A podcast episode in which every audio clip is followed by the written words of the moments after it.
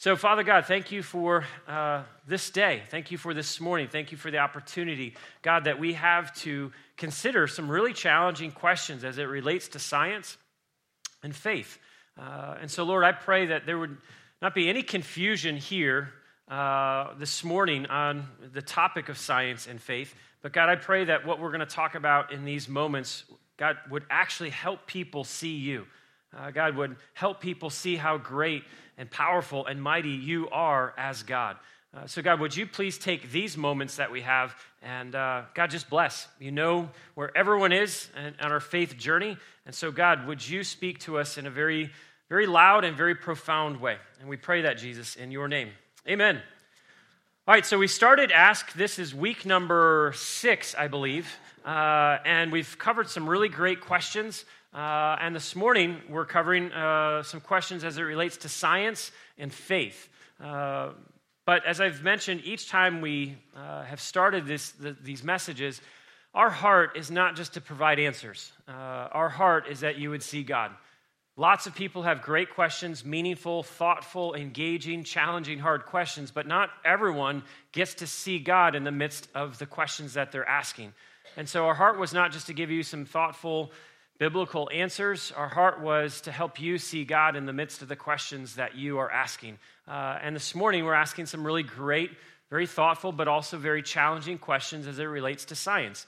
And my heart in this conversation here, in this topic that we're covering, is that you would go away not saying, Oh, I have a little bit better understanding of science and faith and how they work together.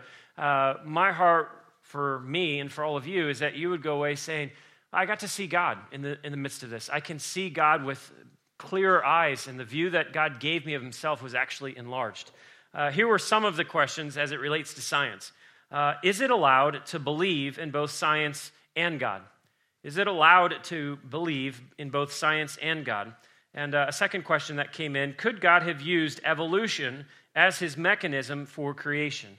Uh, those are just two questions. There was many more that came in uh, under that topic of, of science and faith and, and creation and how did God choose to create everything. But those are the questions that we're going to look at specifically today. And I've invited a, a friend of mine, Gavin, uh, to come, and he's a scientist who's a Christian. So I'm excited for you to hear from someone who has wrestled with these things. Uh, but before we get there, I wanted to share some things that hopefully will be a challenge, uh, but also an encouragement. Uh, challenge number one none of us knows everything there is to know.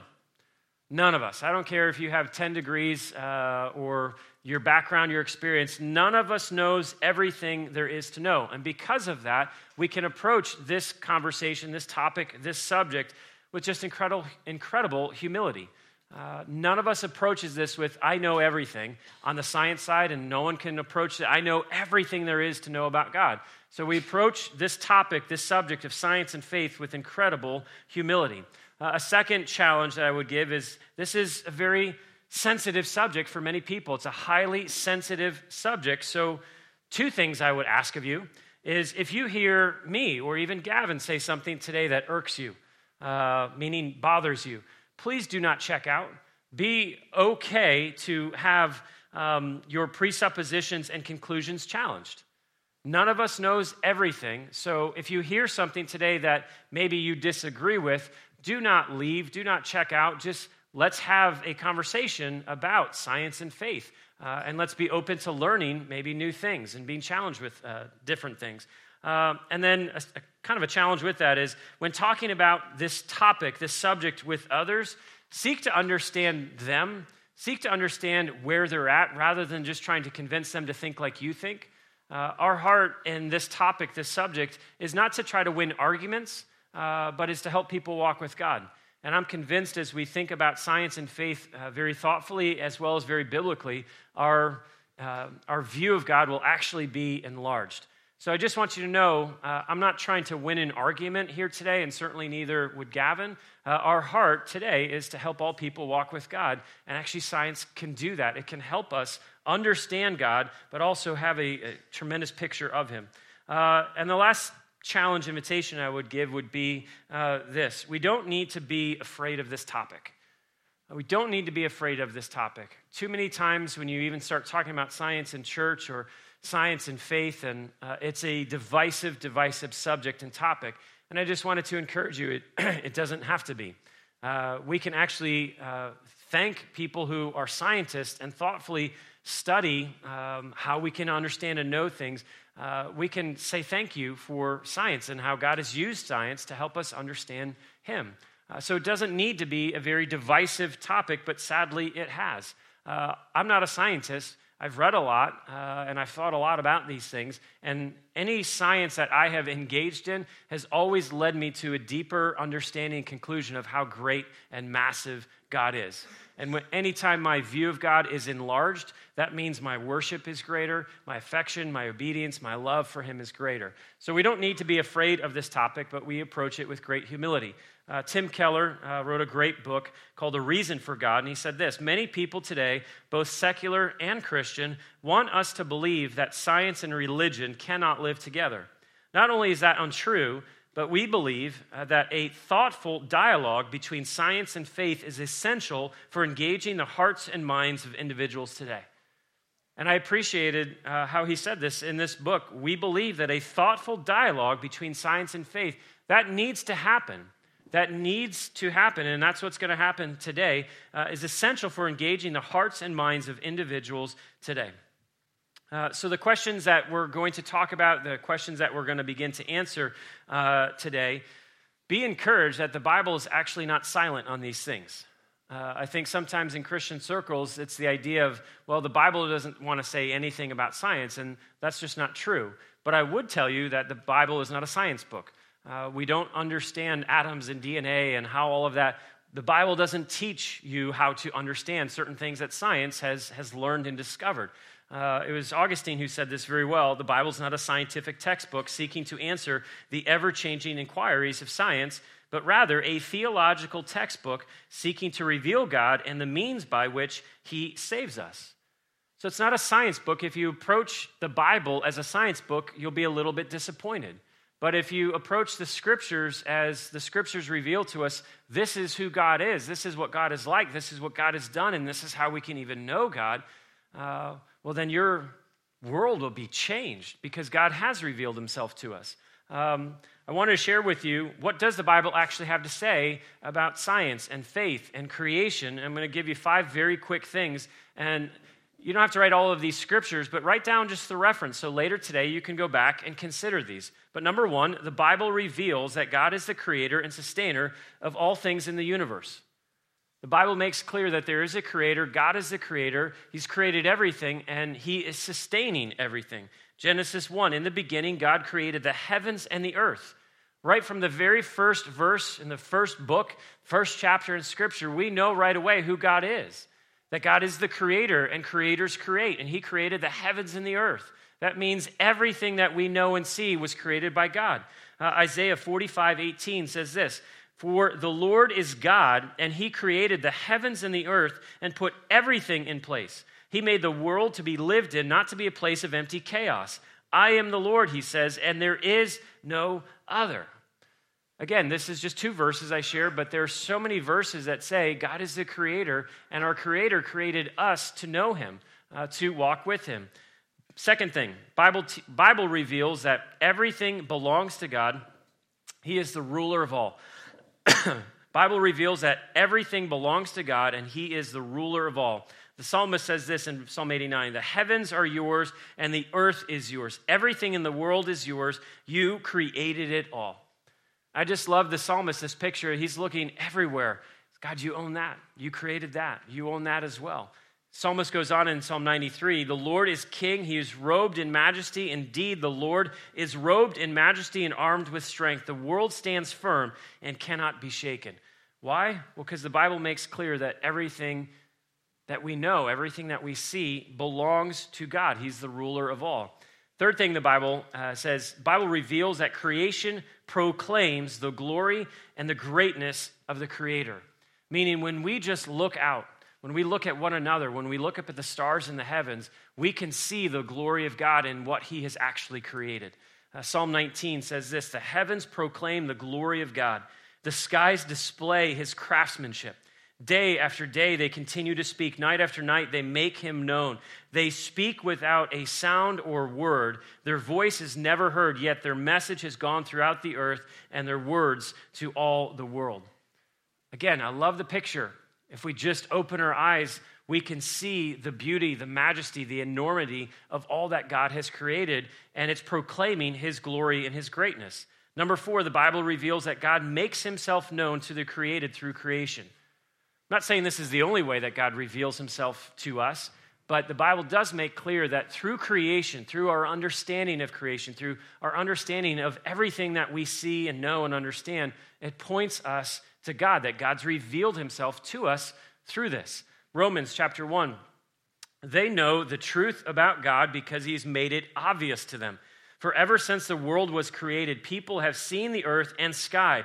Through everything God made, they can clearly see his invisible qualities, his eternal power, and his divine nature. So they have no excuse for not knowing God.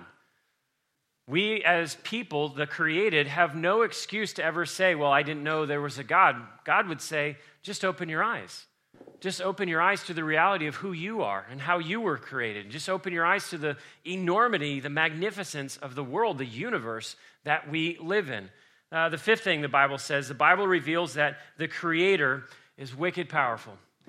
I didn't know how else to say wicked, but I just that was the best descriptor I could come up with. The Bible makes clear, uh, reveals that the Creator is strong. He is powerful. Um, it says this in Psalm 33 The Lord merely spoke and the heavens were created. He breathed the word, and all of the stars were born. He assigned the sea in its boundaries and locked the oceans in vast reservoirs. Let the whole world fear the Lord, and let everyone stand in awe of him. For when he spoke, the world began, it appeared at his command. That to me is a really powerful statement of how powerful God as creator is. He speaks, and things happen. He spoke the world into existence. Um, now, the few verses that I've shared uh, in the Psalms as well as in Genesis chapter 1 uh, are about as close to science as the Bible is actually going to get. Science is concerned with asking the question of how, namely, how do things work, but science can only accomplish so much, meaning even science is limited in its scope. So the Bible doesn't teach everything that we could know about science, but science is also limited in its scope because science is asking, is concerned with the question of how. Uh, Robert uh, Vellard, who was a, a scholar of C.S. Lewis, said this Even if science could answer every question there is about the universe, its origins, its evolution, and so forth, such scientific answers would move us no nearer to philosophical truth than if we had remained scientifically ignorant omniscient science still could not answer why there is something. I want you to catch this scientific, omniscient science, all knowing science, uh, still could not answer why there is something, the universe, rather than nothing, or where everything came from, or why we exist. I like how he says, let us not mangle what science can do and what it cannot do.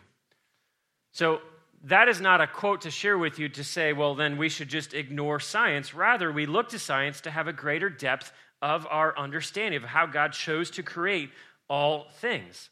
Now, I know that not every scientist would agree that the God of the Bible is the creator of all, but at least the more scientists that I interact with, and, and there's many scientists here in this community. And by the way, there's all sorts of science. There's so there's like 50 different types of sciences, if not more.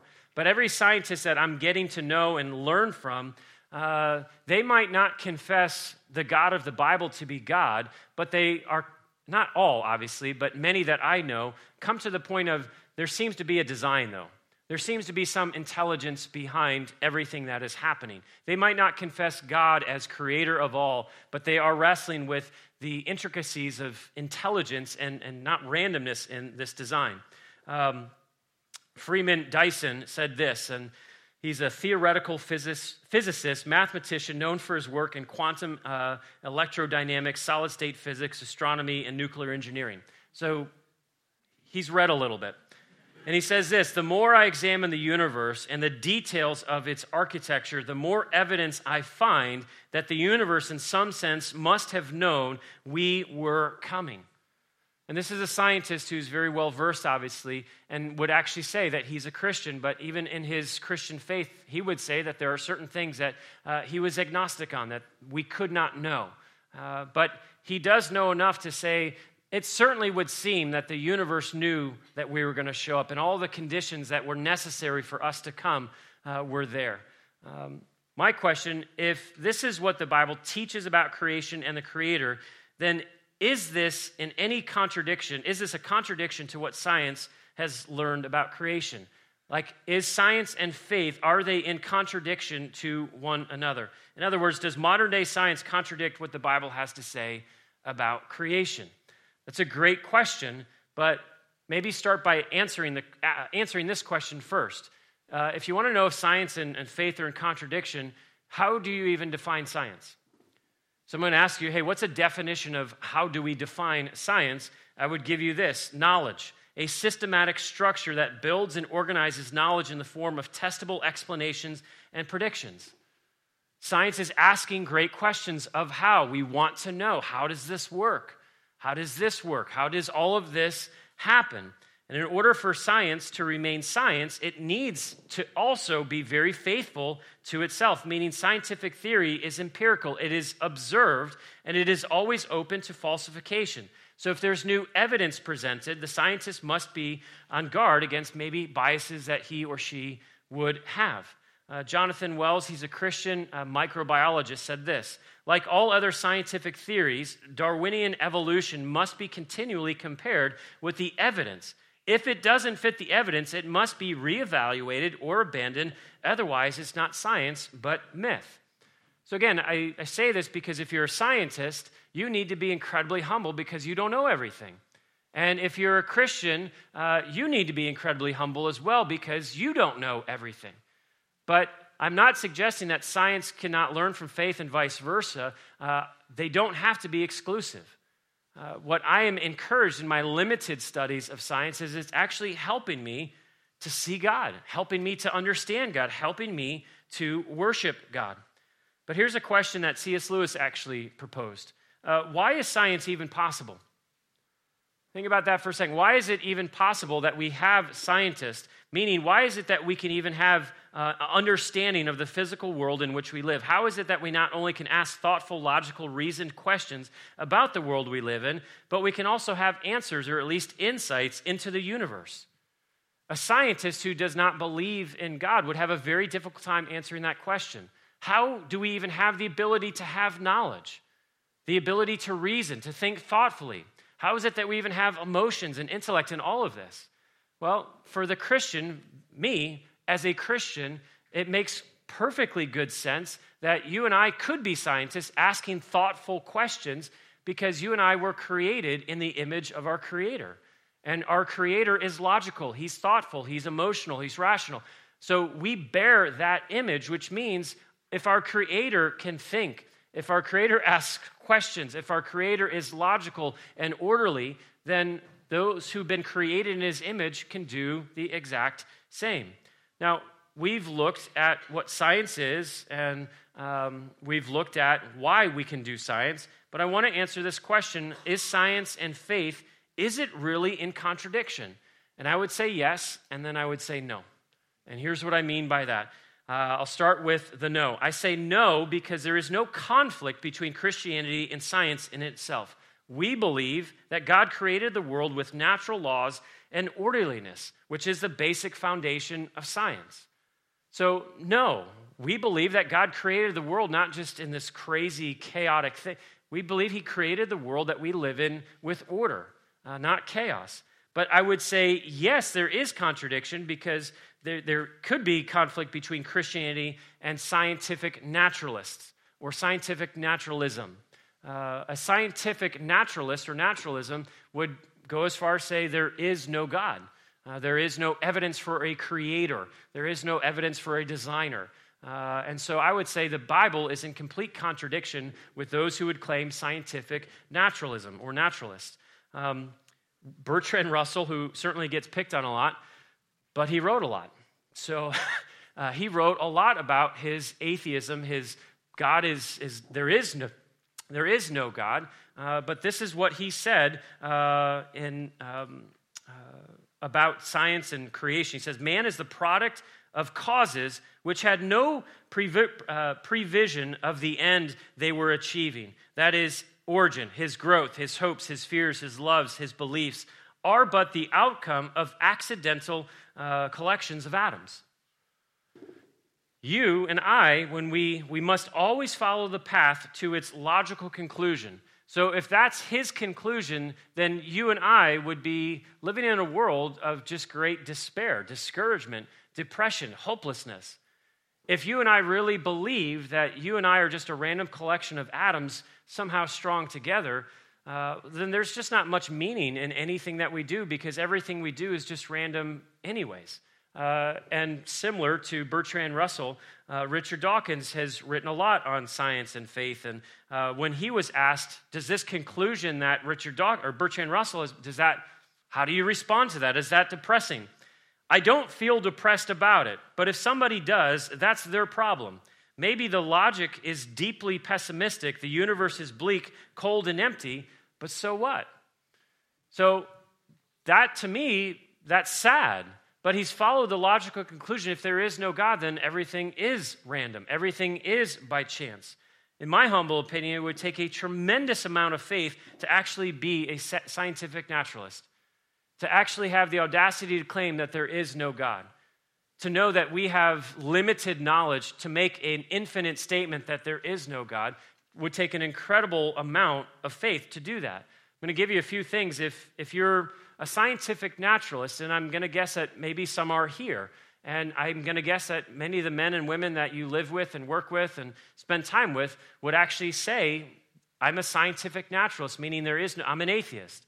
Uh, if that's true, well, a few things that you would need to believe. Number one, you need to believe that nothing produces everything. That takes a lot of faith to believe that, that out of nothing came everything. Uh, J.P. Moreland uh, wrote a great book called The God Question, said, You can't get something from nothing. If the universe began with dead matter having no consciousness, how then do you get something totally different? Consciousness, living, thinking, feeling, believing creatures from materials that don't have that. But uh, in, if everything started in the mind of God, we don't have a problem with explaining the origin of our mind. And it just, nothing does not produce everything. But if you're going to be a scientific naturalist and claim that, you'd have to believe that nothing produced everything. You'd also need to believe that non life produces life. Out of something that there was no life, life came.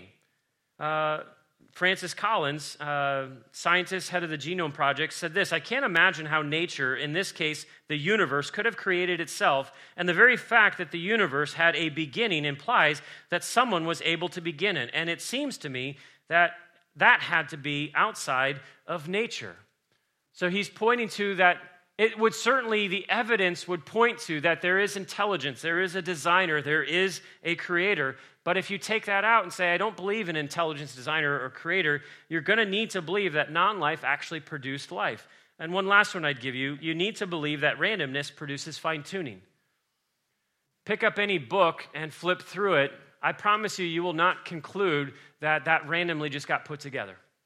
That letters formed words and words formed sentences and sentences formed paragraphs and paragraphs chapters and chapters a book. Like, I don't think anyone would be like, well, this is amazing. This just randomly, how did this happen? I think all of us would conclude, well, there was an author. That's how that happened. There was an author who was typing letters and words and sentences and paragraphs and chapters, and that's why you have that book, is there was a designer, there was some thoughtfulness put into that. But if you say there is no God or a scientific naturalist, you need to believe that randomness produces fine tuning.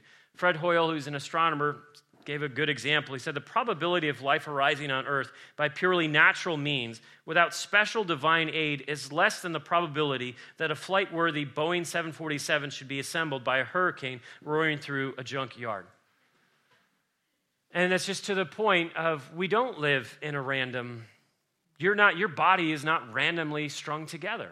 Uh, the world that we live in was not randomly strung together. There is intelligence, there is design, and I would believe what the Bible says that God is the creator of absolutely all of that. So, would I personally, would Christianity be in conflict to scientific naturalism? Absolutely, because they believe that there is no God. Uh, and I do. I believe that there is a God. I believe that God has created you and created me and has created us in our image. I believe that God had created the universe and all that we know and all that we see. And we don't know all and we don't see all, but I do know what God allows us to see and allows us to see, or allows us to know and see. I believe God is the creator of all of that. Um, wanted to invite, uh, where did you go? Gavin, there you are. Uh, Gavin, if you would come up on stage with me to a, a very warm welcome from Genesis.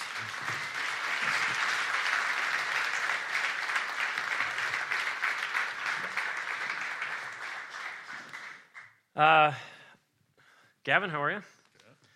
Um, Gavin is, uh, has been a friend for a while. We haven't connected in, in a long time. Uh, but uh, Gavin is, um, uh, serves as a deacon at Hope Christian Church, uh, which is the church that was responsible for helping to plant Genesis.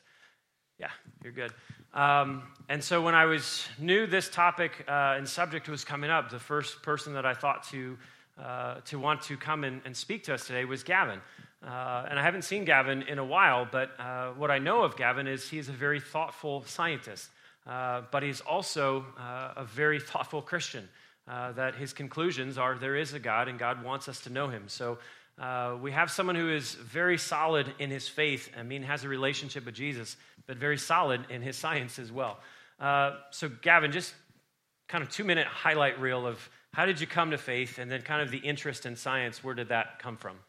Sure. So, um, I was actually uh, born into a Christian family. Uh, both my parents were strong Christians um, before I was born.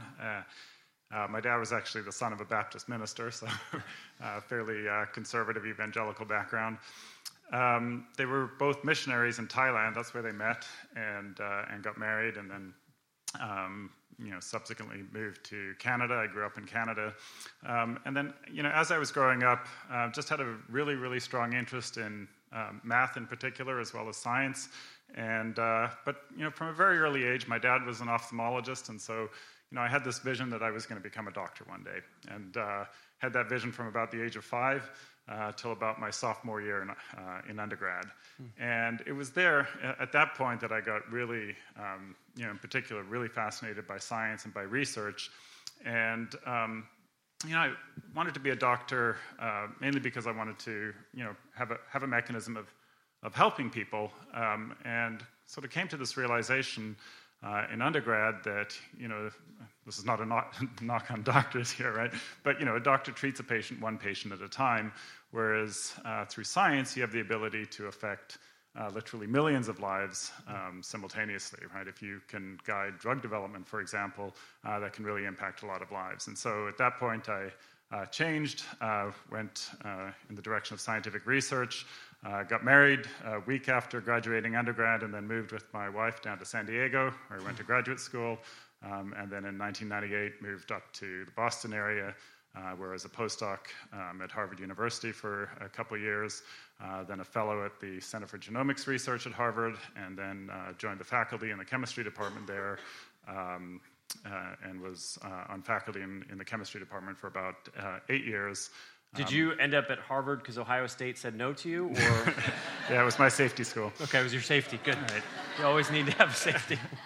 um, but then about six years ago, I uh, ended up uh, moving to a company that I had uh, co-founded while I was at Harvard, a biotech company uh, in the Cambridge area called Merrimack Pharmaceuticals, and I've been working on uh, cancer drug development um, for the last six years. All right, well, what happened last week? That's pretty huge. I, I, shared this in the earlier service, but yeah, so uh, last week, Merrimack actually got uh, their first drug approval. So we got. Uh, so we got a, a drug approved for uh, late stage pancreatic cancer. Um, yeah. It was really. And it takes like 15 years, you said, to yeah. get one drug approved. Yeah. So that just happened last week. Yeah. That's awesome. Um, you're a scientist, you're a Christian, uh, but I wanted to ask first what has God taught you about Him just through your study, through science? Right. So, you know, sort of shared this earlier, but I mean, I think science just expands our knowledge of the universe uh, so much beyond uh, what we see as, as non scientists. So, mm-hmm. you know, as a non scientist, you can only see what's visible to your eye, right? Which is anything from about, you know, a millimeter up to about a kilometer, right? But um, science opens up worlds that you just can never see, from the extremely small to the extremely large. And you know, I think that just my view of God has expanded through knowledge of the, you know, subvisible world, right? The complexity of, of cells, the complexity of our bodies, um, how all these proteins work together, all the way down to subatomic particles, and you know how how that all works. And then at the other end of the spectrum, you know, the scale of the universe is is just incredible. Um, you know how much matter is out there. And in fact, if you uh, want a really cool website, I plugged this earlier, but uh, just Google scale of the universe. Um, there's a, a flash uh, demonstration that lets you zoom in from minus 30, you know, 10 to the minus 35 meters all the way up to 10 to the 27 meters, right? So you can see the size of a string from string theory all the way up to the entire universe. And uh, it's the coolest website you'll ever go to. But, you know, it, it really uh, shows that, you know, we're missing so much of what, what, what God's created um, just by seeing what we see with our eyes and that, you know, science really opens up, you know, a whole new world. Yeah. How about um, uh, just some of the tensions that you've had to wrestle with as a scientist and uh, as a Christian. Sure. So, you know, I mean, I think, you know, the obvious tension, the one that dominates the media, uh, the one that probably uh, most people in this room are wrestling with, uh, really comes about um, the tension between uh, evolution and creationism, right? So, origins of, of life. So, I think, you know, probably not as much tension around origins of the universe, although I think that uh, that comes in there as well. But you know, in particular, origins of, of life, and so that's something that I've you know looked a lot into um, throughout my life. Uh, particularly in undergrad, I spent you know my time going to every creation versus evolution debate on campus. I uh, continued doing that through graduate school, and then uh, during my time at Harvard, you know, I read into the, the different areas of you know creationism, intelligent design, you know, evolution, and um, you know arrived at the view that I have today. Um, but you know, before I share that, um, I do want to preface it by saying that um, you know we're all coming from different places. We all believe different things, and um, ultimately, I consider this to be a secondary issue uh, to Christianity. Right, the primary issue of Christianity is you know, that we have a sin problem, that uh, we're separated from God, that Christ died, and that, you know, through his death and resurrection, uh, we can be reconciled to him. That's the center of Christianity. You know, how life began on this universe, it's an important question, but it's a secondary issue. And if, when I get to heaven, you know, I find out that I was wrong, I'll go, okay, you know, oh well, right, and enter into glory, right? And I think we have to view that, right? We're not going to, you know, be rejected from heaven because we espoused one view or another. Now, it is true that someone's wrong, right?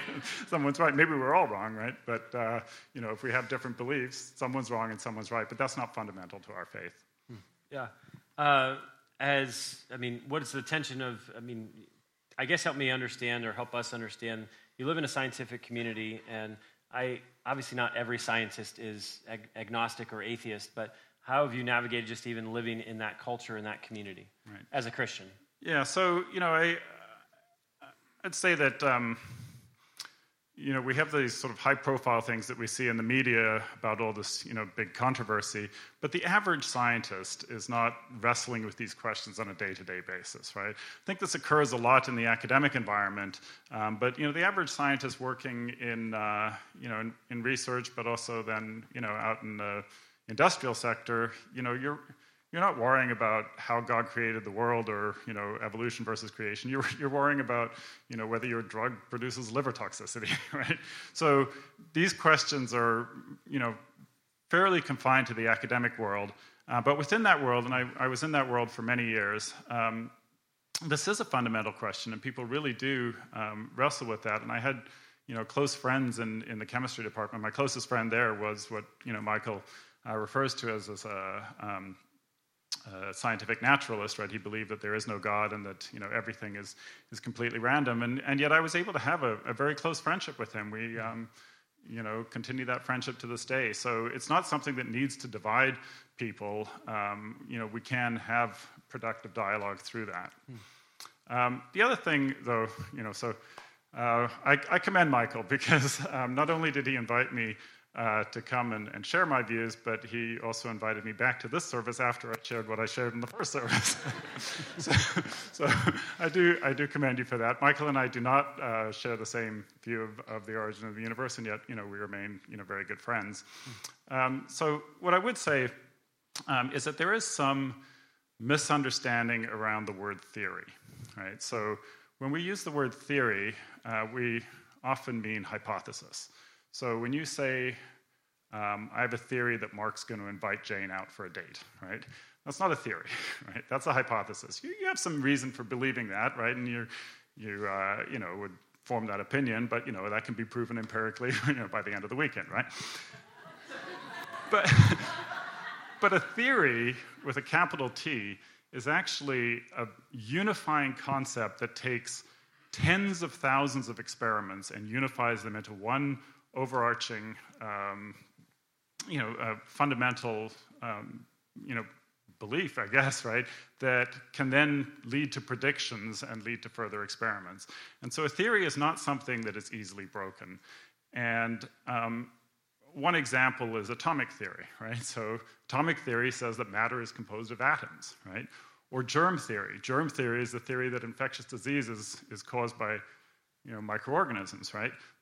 Those are theories, right? And evolutionary theory is a theory with a capital T, right? This is a theory that has existed for 150 years and that has been tested through hundreds of thousands of experiments.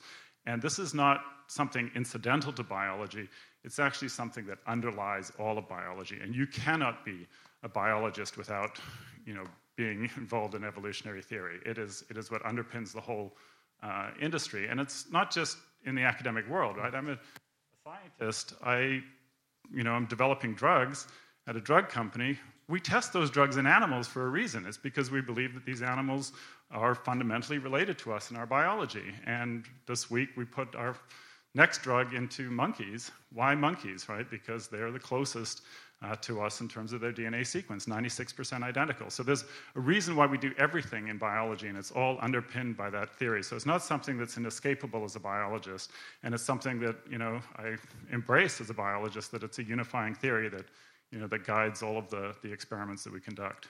And you know, as a, as a non-scientist or a non-biologist, you don't you aren't forced to deal with that as a reality. But you know, if anyone you know is a biologist here, they recognize that this is something that you do on a daily basis. If you discover a new gene, the first thing you do is you look at its function in mice and worms and yeast and you know, fruit flies, and, and, and that gives you a clue as to what it does in humans. Uh, um, Gavin's mentioned this, but uh, one of the things that uh, I wanted you to see uh, in hopes that you would model this as well uh, is that I might have uh, disagreements on creation. we don't disagree on creator, obviously. Um, but Gavin is a Christian. This man loves the Lord. He's walking with Jesus, and he's my brother. And we're going to spend eternity together. And if that's true, which it is true, uh, then we can have some thoughtful dialogue and conversations uh, where I could say in a very loving way, I disagree with some of the things that you know you would espouse to, where he would thoughtfully and lovingly be like, "Well, I love you too, man, but I disagree with you on that." Um, so I just want you to see, um, and you, I don't know if you can comment to this, but you're a Christian and your stance on theistic evolution, which you can explain in a second, uh, has not necessarily been widely accepted in Christian circles. True? Yeah, you know, I'd say it's certainly not something that is talked about in the evangelical church. Right?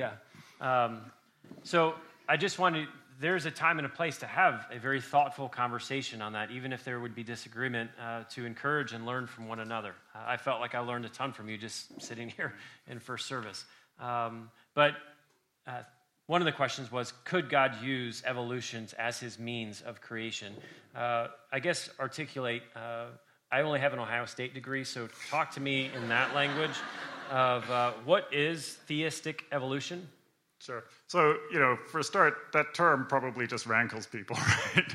um, it, it, may not be the best term, but basically, you know, what it says is that, you know, the Bible tells us about who and about why, right? And science teaches us about how. And so, all theistic evolution is is just embracing what science is teaching us, and you know, through not just the, the works of Darwin, but really through modern genomics, through DNA sequencing, through what we've learned in sequencing genomes, countless genomes in the past 15 years, you know, everything points to, um, you know, the, the fact that, you know, over long periods of time, you know, all the modern organisms descend from common ancestors through this process.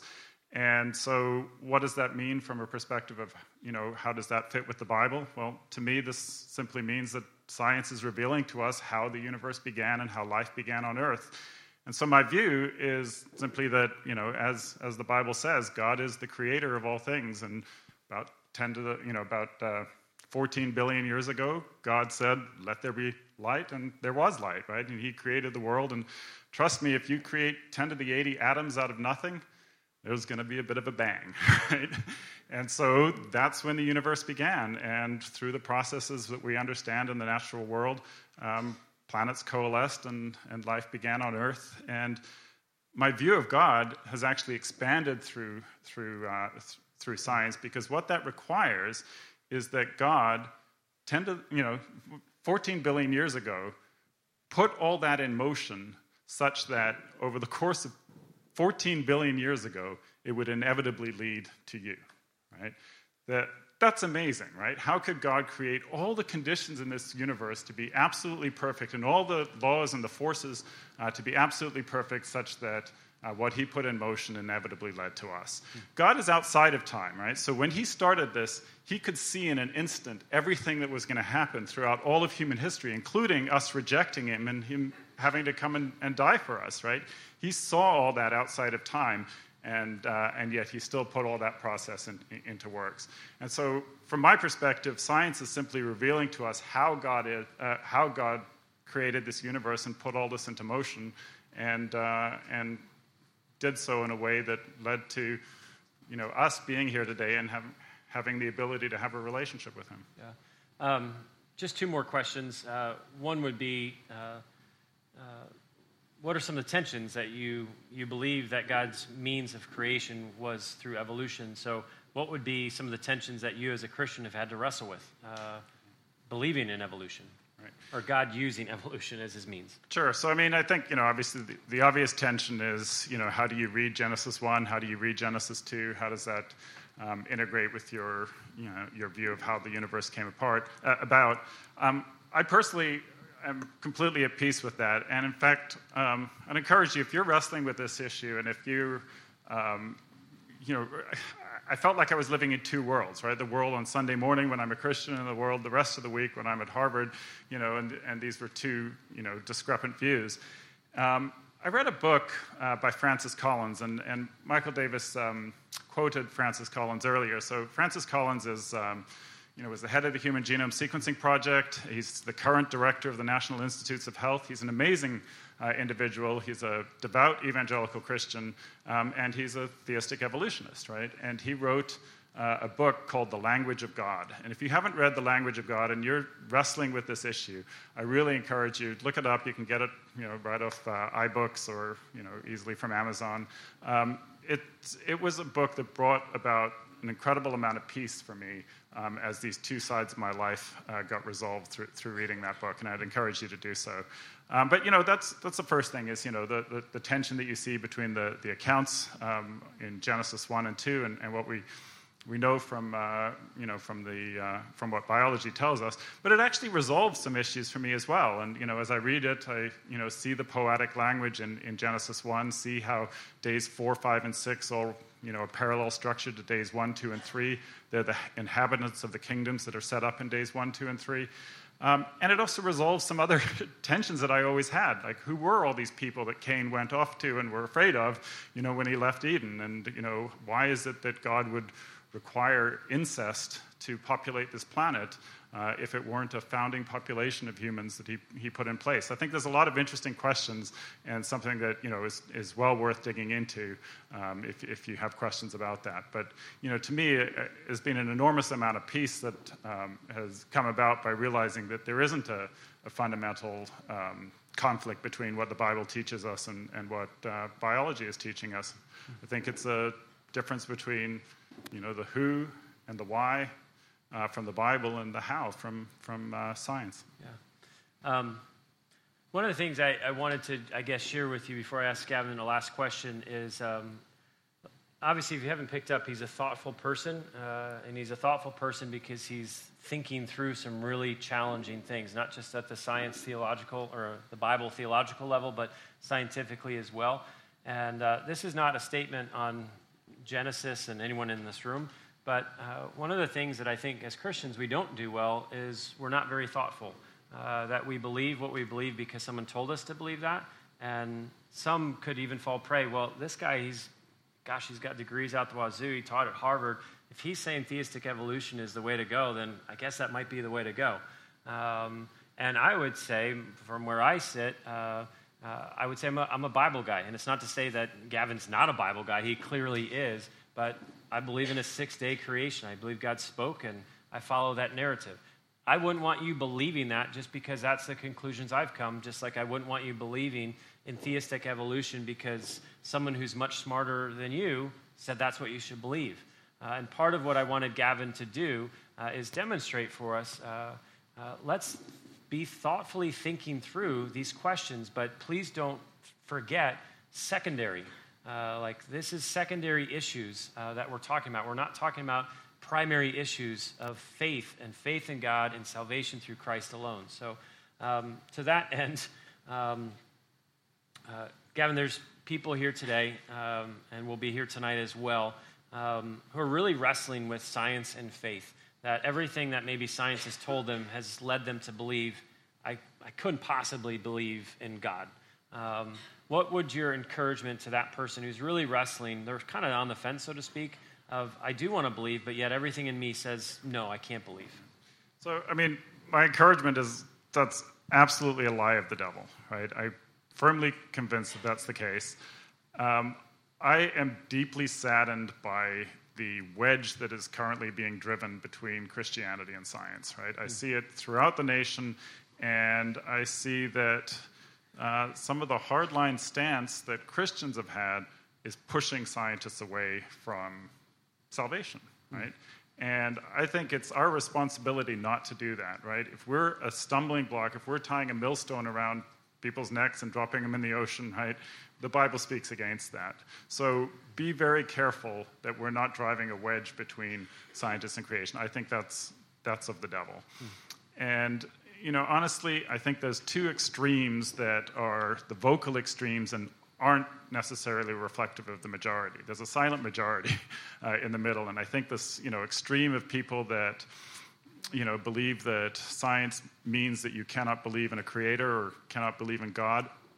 Um, that's wrong. It's, it's, it's false. The Richard Dawkins of this world are, are you know, literally, you know, spreading lies and, and pushing Christians away, you know, pushing people away from Christianity. But at the other end of the spectrum, I also think that, you know, people that are um, preventing uh, scientists from being able to resolve what they do on a daily basis with, you know, what they're uh, reading of the Bible is, is, is, similarly driving people away from, from Christ. And, you know, I'd encourage you to think deeply about this and to, you know, not come to the conclusion that these are irreconcilable because I think they're perfectly harmonious and, and you know, I live in total peace with the fact that I'm a Bible believing Christian, right? And um, at the same time, a, a, scientist who, you know, uses uh, the tools of modern biology and, and the theory that underlies it all.